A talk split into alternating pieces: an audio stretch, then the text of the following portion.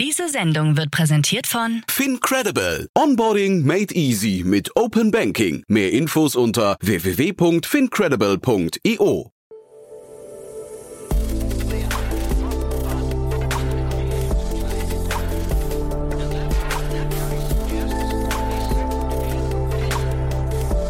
Startup Insider Daily. Nachmittagsupdate. Ja, herzlich willkommen nochmal zurück zu Startup Insider Daily. Mein Name ist Jan Thomas und wie heute Morgen angekündigt, wir haben zwei tolle Interviewpartner. Zum einen geht es um eine Finanzierungsrunde und zwar in das Unternehmen Equal2. Da habe ich gesprochen mit Reis Hübben. Er ist der Co-Founder und Co-CEO von einem Unternehmen, was sich dem ganzen Provisionsprozess in der ganzen Sales-Organisation verschrieben hat. Ist ziemlich spannend, weil ihr wisst ja wahrscheinlich, sehr, sehr viele Unternehmen arbeiten damit Excel und verbringen sehr viel Zeit damit, die Provisionen auszurechnen. Da behauptet Equal2, hätten sie eine Lösung gefunden, die deutlich intuitiver und deutlich ja, realtimiger ist als äh, die bisherigen Lösungen. Und ich habe eben gesprochen mit Oliver Holle, er ist der Co-Founder und Managing Partner von Speed Invest und wir haben gesprochen über diesen ja wirklich sehr, sehr coolen Accelerator, der gerade gestartet wird von Softbank in Europa in Kooperation mit Speed Invest. Und es geht darum, diversere Gründerteams aufzubauen. Und deswegen, falls ihr jemanden kennt, der irgendwie People of Color, weiblich, LGBTQ, Mensch mit Behinderung oder Geflüchteter oder Geflüchtete ist, dann ist das auf jeden Fall ein Accelerator-Programm, was sich genau an diese Person richtet. Von daher leitet das gerne weiter. Der Accelerator möchte helfen, ich glaube, insgesamt 12, 13, 14 Teams zu fördern und auch zu Investitionen zu bringen. Also von daher ein tolles Programm. Das hören wir alles gleich nach den Verbraucherhinweisen. Werbung. Hi, hier ist Nina aus dem Content-Team von Startup Insider. Vielleicht hast du es ja schon gehört, wir haben endlich neben unserem Hauptkanal Startup Insider nun auch separate Kanäle für unsere verschiedenen Formate eingerichtet. Wenn du zum Beispiel nur unser tägliches Nachrichtenupdate Startup News hören möchtest, kannst du ab jetzt ausschließlich den Startup News Kanal abonnieren. Gleiches gilt für Investments und Exits, Startup Spotlight und alle anderen Formate, die zukünftig kommen werden. Die volle Ladung Startup Insider, also alle Formate, gibt es natürlich weiterhin hier auf dem Hauptkanal. Also, um die einzelnen Kanäle zu abonnieren, besuche jetzt startupinsider.de/slash insider. Wir sehen uns auf deinem Lieblingskanal. Startup Insider Daily. Interview. Ich freue mich total. Wir gehen ins schöne Freiburg. Reis Hübben ist heute bei uns von Equal2. Ich äh, freue mich sehr, dass du da bist. Hallo Reis. Hallo Jan, guten Morgen. Ja, guten Morgen. Und äh, wir sprechen, weil ihr mit Equal2 eine äh, Seed-Finanzierung abgeschlossen habt. Total spannendes Unternehmen, finde ich. Ähm, musst du mal ein bisschen erzählen. Was macht ihr denn genau? Genau, ja, das war eine aufregende Woche für uns, äh, unsere Seed-Runde. Und äh, ja, wir sind das Sales Commission Operating System. Äh, Equal2 ist eine No-Code-Lösung für Betriebsprovisionen für Vertriebsteams mit hohem Wachstum. Und das dient äh, in Unternehmen als Single Source of Truth für Provisionen, Regeln und Daten und ist nahtlos integriert. Ja, jetzt, ihr habt starke Investoren an Bord bekommen, da sprechen wir gleich nochmal drüber, aber jetzt musst du mir erstmal erzählen, also ketzerisch könnte man sagen, es gibt ja schon Excel, warum brauchst du jetzt euch? Ja, genau, das ist äh, eigentlich erstaunlich, dass 75 Prozent etwa der Firmen ihre Verkaufsprovisionen noch mit Excel oder Google Sheets äh, verwalten. Und ähm, ja, das ist, das ist sehr aufwendig, aber auch nicht sehr smart. Ähm, stellen Sie sich mal vor, wie viel ein Head of Sales oder CFO jede Monat an Sales-Kommissionen ausgibt, ohne wirklich zu wissen, ob das Geld überhaupt effektiv eingesetzt wird. Ja, es ist, es ist viel Geld, das mit wenig Intelligenz verwaltet wird. Und warum? Ja, weil äh, diese Excel-Sheets ähm, schlecht äh, einsehbar sind. Ne? Die sind unstrukturiert. Und da kann man schlecht Daten analysieren und man kann auch das Prozess nicht automatisieren und damit auch nicht optimalisieren. Das bedeutet, wenn ich eure Software jetzt richtig verstehe, ihr connectet euch mit den CRM-Lösungen des Unternehmens, ja, und habt dann wahrscheinlich verschiedene, ich weiß nicht, ähm, äh, Modelle oder, oder Szenarien, die ihr dann dran knüpft oder Formeln oder wie hat man das zu verstehen? Ja, also das, das, das Tolle an Excel ist natürlich, dass es für Kunden sehr flexibel ist und sie können jede, jede Provisionsstruktur gleich selber herstellen und bearbeiten. Und aber das ist auch genau der Ansatz von Eco2. Unsere Vision war, ein Produkt zu entwerfen, das, das diese Flexibilität beibehält und äh, das, deswegen der No-Code-Ansatz. Also auf Eco2 kann man auch mit Excel-Formeln ähm, diese Logik herstellen für Provisionsstrukturen, so wie früher. Aber es ist alles integriert in ein äh, modernes SaaS-Produkt, äh, was man, ja, was für die Analyse, Automatisierung und Skalierbarkeit äh, sehr nützlich ist. Mhm. Und habt ihr nicht die Sorge, also äh, ich habe so das Gefühl, Unternehmen werden natürlich erschlagen von den Möglichkeiten verschiedener Software-Tools und man, es kommen immer neue Software-Tools dazu. Jetzt habt ihr so quasi einen Baustein euch genommen und daraus wieder eine eigene Plattform gebaut. Äh, ist das, ist das leicht, sowas zu ver vertreiben, so zu verkaufen? Oder ähm, wer ist denn überhaupt eure Zielgruppe? Kannst du ja vielleicht auch nochmal erzählen? Ja, wir richten uns auf äh, B2B Software Companies und äh, die Versicherungsindustrie äh, und auch die Property Tech Industrie, äh, also im erste, äh, in das erste Jahr. Ähm, ist es einfach zu verkaufen? Ja, weil ähm, Vertriebsprovisionen sind äh, der wichtigste Tool überhaupt, um das Verhalten von Mitarbeitern zu steuern und im Einklang zu bringen mit der, mit der Unternehmensstrategie. Und äh, leider schaffen viele Unternehmen das nicht richtig zu machen, weil sie das in Excel machen. Aber mit Eco2 äh, kann man das viel, viel besser machen und damit äh, das optimieren und auch der Umsatz steigern und gleichzeitig der, der Kosten verringern. Mhm. Wie, äh, vielleicht nochmal kurz zum Thema Vertriebsprovisionen allgemein. Ähm, man wünscht sich ja als Unternehmen immer so intrinsisch motivierte Mitarbeiter, die einfach sagen, ich habe total Bock auf dieses Unternehmen und deswegen gebe ich irgendwie 120 Prozent jeden Tag, um dieses Unternehmen irgendwie weiterzubringen. Es ist aber, glaube ich, die Realität, dass im Sales die Leute tatsächlich meistens irgendwie eine extra Motivation brauchen und sehr häufig auch zahlengetrieben oder, oder ähm, kommerziell getrieben sind. Oder wie seht ihr die, das Thema Vertriebsprovision allgemein? Genau, so ist es. Das hat sich bewährt. Äh, Vertriebsleute motiviert man äh, mit, mit äh, Belohnung, ja, mit, äh, mit Provision. Ähm, und in ganz kleine Teams kann man sagen, ja, äh, ein CEO mit, mit fünf vier, fünf ähm, Sales-Leute in einem Raum, prima. Ja, das wird auch äh, mit, mit kleinen Provisionen funktionieren, aber größere Sales-Teams dezentralisiert, da wird die, die, äh, die Vergütung, die variable Vergütung wird da immer, immer ähm, wichtiger. Mhm. Und da lass uns mal ein bisschen über die Runde sprechen. Der Martin Janicki von Cavalry Ventures hat uns connected, weil äh, Cavalry Ventures eben auch diese Runde angeführt hat. Aber ihr habt ja auch noch eine ganze Reihe an weiteren äh, spannenden äh, ja, Investoren und auch Business Angels an Bord, ne? Ja, richtig, ja. Cavalry ist ein toller Partner aus Berlin, äh, ein Fonds äh, geprägt von Gründer, passt äh, super zu uns. Aber wir haben auch ein, eine lange Liste von bekannten Operator Angels und Gründer dazu als Investoren, zum Beispiel die Flaschenpostgründer sind dabei, die Gründer von Picom und auch Felix Jahn, äh, der Gründer von McMakler. Hm. Und auch Saarbrücke 21 habe ich gesehen, ne? Aber Korrekt, ja. tatsächlich äh, McMakler und Picon kann ich verstehen, weil das sind ja, glaube ich, Softwareanbieter, die wahrscheinlich tatsächlich sehr provisionsgetrieben arbeiten. Flaschenpost wiederum habe ich da nicht verstanden in dem Kontext. Genau, äh, das stimmt, aber ähm, die bewegen sich auch ähm, in die Richtung. Ähm, und ähm, die Flaschenpostgründer waren halt sehr überzeugt von unserem Produkt hm. und unser Produktteam. Ja, nee, total nachvollziehbar. Und jetzt habt ihr dreieinhalb Millionen eingesammelt. Wo geht die Reise jetzt hin? Weil jetzt könnte man ja auch sagen, äh, eure Software, ihr habt jetzt quasi dieses Tool gebaut und das muss man jetzt eigentlich nur noch vertreiben oder soll sich das auch weiterentwickeln und wenn ja, wohin? Ja, genau. Ähm, ja, wir sind ein junges Unternehmer, aber wir haben ein gut eingespieltes Team. Äh, Stand heute ist das Produkt fertig und äh, liefert schon Wert an unsere Kunden. Aber dazu haben wir natürlich eine, eine Roadmap, sehr ambitionierte Roadmap.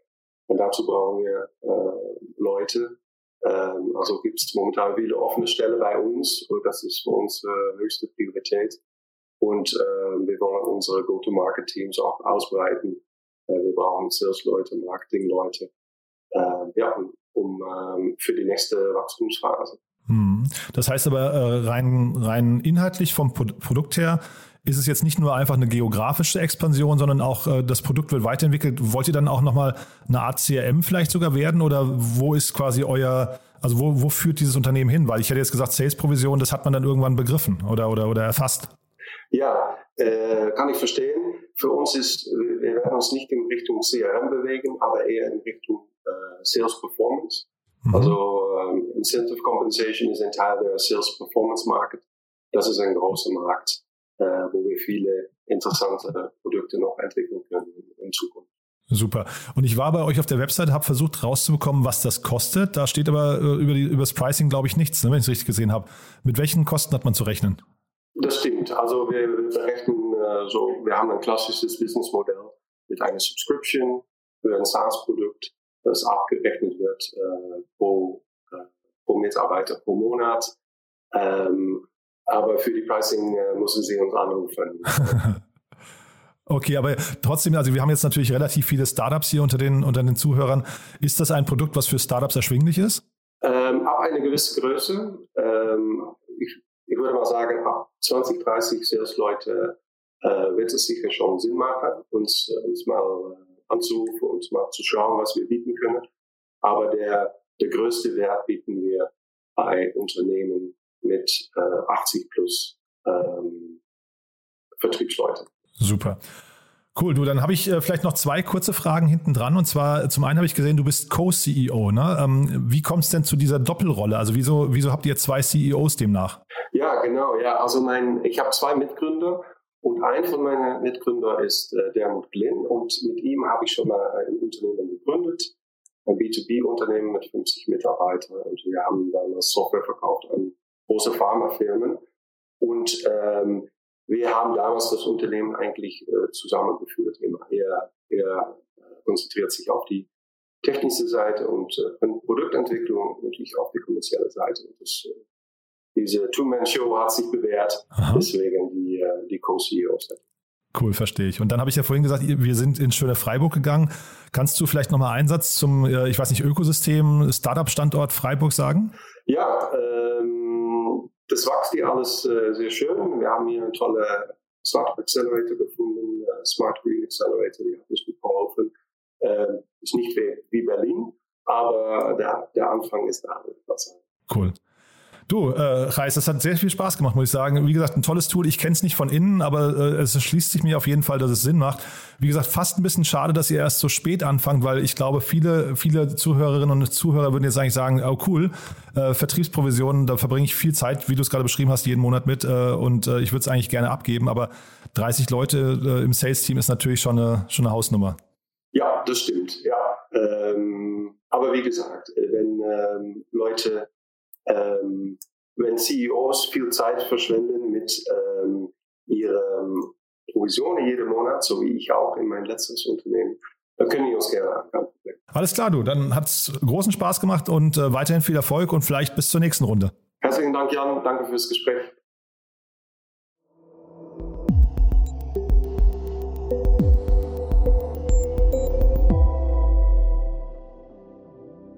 Ja, ich bin verbunden mit Oliver Holle von Speed Invest. Hallo Oliver.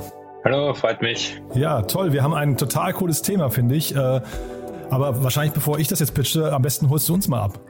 Ja, also wir haben ja vor einigen Tagen äh, gemeinsam mit Softbank und einigen äh, gut befreundeten anderen VCs äh, das Emerge-Programm aus, den, äh, aus der Taufe gehoben für Europa. Äh, da geht es darum, dass wirklich eine paneuropäische Initiative um sozusagen Gründer mit äh, diversen Hintergrund, äh, aber insbesondere eben auch äh, von natürlich weibliche, natürlich weibliche Gründer, Gründer mit ähm, unterschiedlicher Hautfarbe, Flüchtlinge etc., denen mit signifikantem Kapital und eben einem, einem wirklich tollen Accelerate-Programm ähm, zu unterstützen und aber auch wirklich tolle Investments zu machen, mhm. was ja letztlich unser Kerngeschäft ist.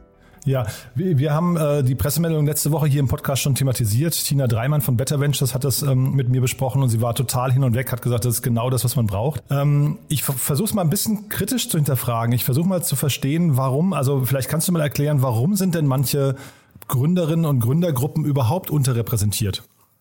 Naja, man muss sich das Geschäft anschauen, wie es funktioniert. Und es funktioniert eben extrem schnell. Also und gerade die letzten 12, 18 Monate waren ja für die VC-Branche eine eine, eine ganz tolle Phase, aber eben auch eine, wo sich die Deals, die Geschwindigkeit, in der Deals abgeschlossen wurden, massiv beschleunigt haben.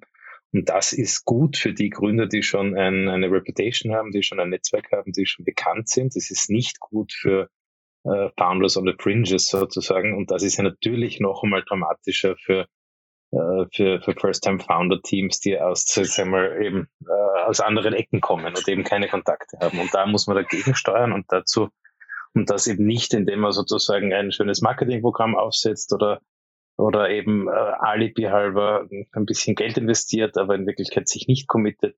Und all diese, die, das versucht jetzt dieses Emerge-Programm zu adressieren, indem eben seriöse Top-VCs äh, auf europäischer Ebene signifikant als Lead dann eben auch in diese Cases investieren und sie hoffentlich damit auch mehr Visibilität bekommen. Mhm. Aber wie habt ihr denn diesen, diesen Need überhaupt erkannt? Weil äh, ich sag mal, ihr seid, ihr seid sehr nah dran an den äh, jungen Gründern und Gründerinnen.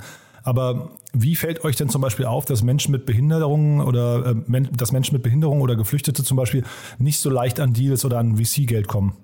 Naja, man muss sich ja nur äh, unseren eigenen Dealflow anschauen, man muss sich nur die auch die, das eigene Team anschauen, man muss sich die, die Geschwindigkeit anschauen, mit der Deals entschieden werden. All das äh, spricht eine ganz deutliche Sprache und da können wir uns alle an der Nase nehmen. Und jetzt kann man eh nichts anderes tun, als versuchen, das zu adressieren. Aber wir haben natürlich, äh, wir haben gerade mal 14 Prozent unseres Portfolios hat eine weibliche, äh, eine Gründerin dabei.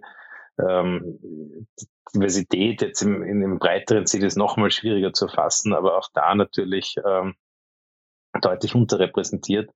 Und wenn ich mir jetzt die, die klassischen Serial Founder anschaue, die wir in, gerade im Dachraum sozusagen üblicherweise zu sehen bekommen, das sind in ganz, in ganz, ganz großen Mehrheit sind das eben weiße Männer, sehr klar. Mhm. Ich versuche nur rauszuhören, liegt das darin, dass es im Prinzip auch bei den Gründern generell eigentlich primär weiße Männer gibt oder gibt es dort People of Color, weibliche Gründerinnen, LGBTQ habt ihr hier stehen, Menschen mit Behinderung und Geflüchtete, die eigentlich bereit wären zu gründen oder die im Prinzip auch auf der Suche nach Kapital sind und dieses dann nicht bekommen oder gibt es die eigentlich gar nicht? Die gibt es ganz, ganz sicher. Die gibt es ganz, ganz sicher. Das war immer unsere Hypothese. Äh, es ist nur eben so, dass es nicht so leicht ist, äh, sozusagen an die Surface zu bubbeln. Wir haben ja, also nur als, als man sich das vorstellen kann, wir sehen im Jahr 10.000 Startups bei Speed Invest alleine. Davon machen wir 20 bis 30 Investments im Jahr. So, Natürlich gibt es eine ganz, ganz große Bandbreite an, an auch diverse Founders, die, die aber eben gar nicht so weit kommen, weil sie vielleicht auch nicht die Sprache sprechen, den Code sprechen, keinen Social Proof haben von anderen Gründern. Und da muss man, da muss man halt aktiv dagegen kämpfen, auch gegen die eigenen äh, unconscious Bias, äh, die man natürlich hat. Äh, ich bin auch ein weißer Mann ähm, und viele der, der Gründer, die wir investieren, die kennen wir zum Teil auch schon einige Jahre. Das ist alles gut, weil das schafft Vertrauen, aber das ist natürlich nicht gut für die, die nicht in diesem äh, Inner Circle sind. Mhm. Ich finde die Initiative toll, das muss ich wirklich sagen. Also wenn ich jetzt hier so ein paar Fragen stelle, dann ist das nicht, weil ich die äh, Initiative kritisieren möchte oder hinter, äh, kritisch hinterfragen möchte, sondern ich möchte eher verstehen, wo das Problem beginnt. Weil, ähm, also wir haben ja auch ganz häufig, also das Thema Female Founders ist ja jetzt nur, ich würde mal sagen, so vier, fünf, sechs Jahre schon in der Debatte. Ja, also wirklich, da, da, da liegt ja, da, da ist der Scheinwerfer schon drauf. Und trotzdem ändert sich da nicht viel. Und ich frage mich immer, ist dieses Quotenthema, was dann ja irgendwie oft bemüht wird, ist das vielleicht auch hinderlich, weil dann plötzlich irgendwie dann eine Diskriminierung auf der anderen Seite passiert? Oder also wie ist denn dein Blick darauf? Warum ändert sich da so wenig? Naja, es ist eben, also Venture ist ja nur die Spitze des Eisbergs und, und Venture ist, ist per Definition eben ein extrem, ein extrem brutaler Ausselektionsmechanismus. Und wenn wir, und das Problem ist sozusagen auf allen Ebenen. Es fängt top of the funnel an, zu wenig, also das sind dann wirklich, da sind wir, da reden wir dann von den gesellschaftlichen äh, Umgebungsfaktoren, die es Frauen und, und äh, Menschen ohne Geld auch schlicht und einfach nicht einfach machen zu gründen. Also wir haben ja schon auch eine ganz klare Elitenbildung äh, in der Gründerszene in Europa und nicht nur in Europa, weltweit. Äh, also Top of the Funnel ist sicher ein Thema, aber es ist dann auch im Funnel runter und, und äh, da komme ich noch einmal eben zurück auf die, ähm, auf die, die Schwierigkeit in der Seed-Phase schnell Investments zu machen und das ist nun mal sehr, sehr stark anhand von Gut-Feeling, wie man so schön sagt, Gründer, Persönlichkeiten, all diese Dinge. Und was ist denn Gut-Feeling? Gut-Feeling ist, wenn man resoniert mit dem Gegenüber. Mit wem resoniert man? Wenn man resoniert mit dem, der einem ähnlich ist. All diese Dinge sind sozusagen äh, bekannt, auch diskutiert. Äh, jetzt ist ja nur die Frage, was kann man dagegen tun? Und wir müssen auf allen Ebenen ansetzen. Das ist halt eine sehr spezifische, sehr konkrete Initiative, die schnell geht, die unmittelbar Impact generiert, ist das, wird das das Problem lösen? Nein. Das ist eben eine, eine, eine Komponente davon. Mhm. Und jetzt habt ihr hier, ähm, also ihr zusammen mit Softbank und noch weiteren VCs, habt ihr eben diesen Accelerator gestartet. Erklär mal ein bisschen, was, also da, da läuft ja auch die Bewerbungsphase gerade. Ähm, mhm. Erklär doch mal ein bisschen, was, was versprecht ihr euch davon und was versprecht ihr vielleicht auch den äh, ja, Teilnehmenden, äh, ja, den Teilnehmerinnen und Teilnehmern? Ja, fangen wir mal mit den Basics an. Die Basics sind, das ist ein acht Wochen Programm, das äh, von WeWork äh, dann gemeinsam mit uns und natürlich mit Softbank vor allem umgesetzt wird. Äh, dann nimmt man teil, da sind auch wirklich tolle Mentoren, ein klassisches Accelerator-Programm am Ende des Tages. Ähm, all das ist gut, ich will das überhaupt nicht äh, kleinreden. Äh, Worum es wirklich geht, ist, dass diese Gründerteams dann eben auch Kapital bekommen.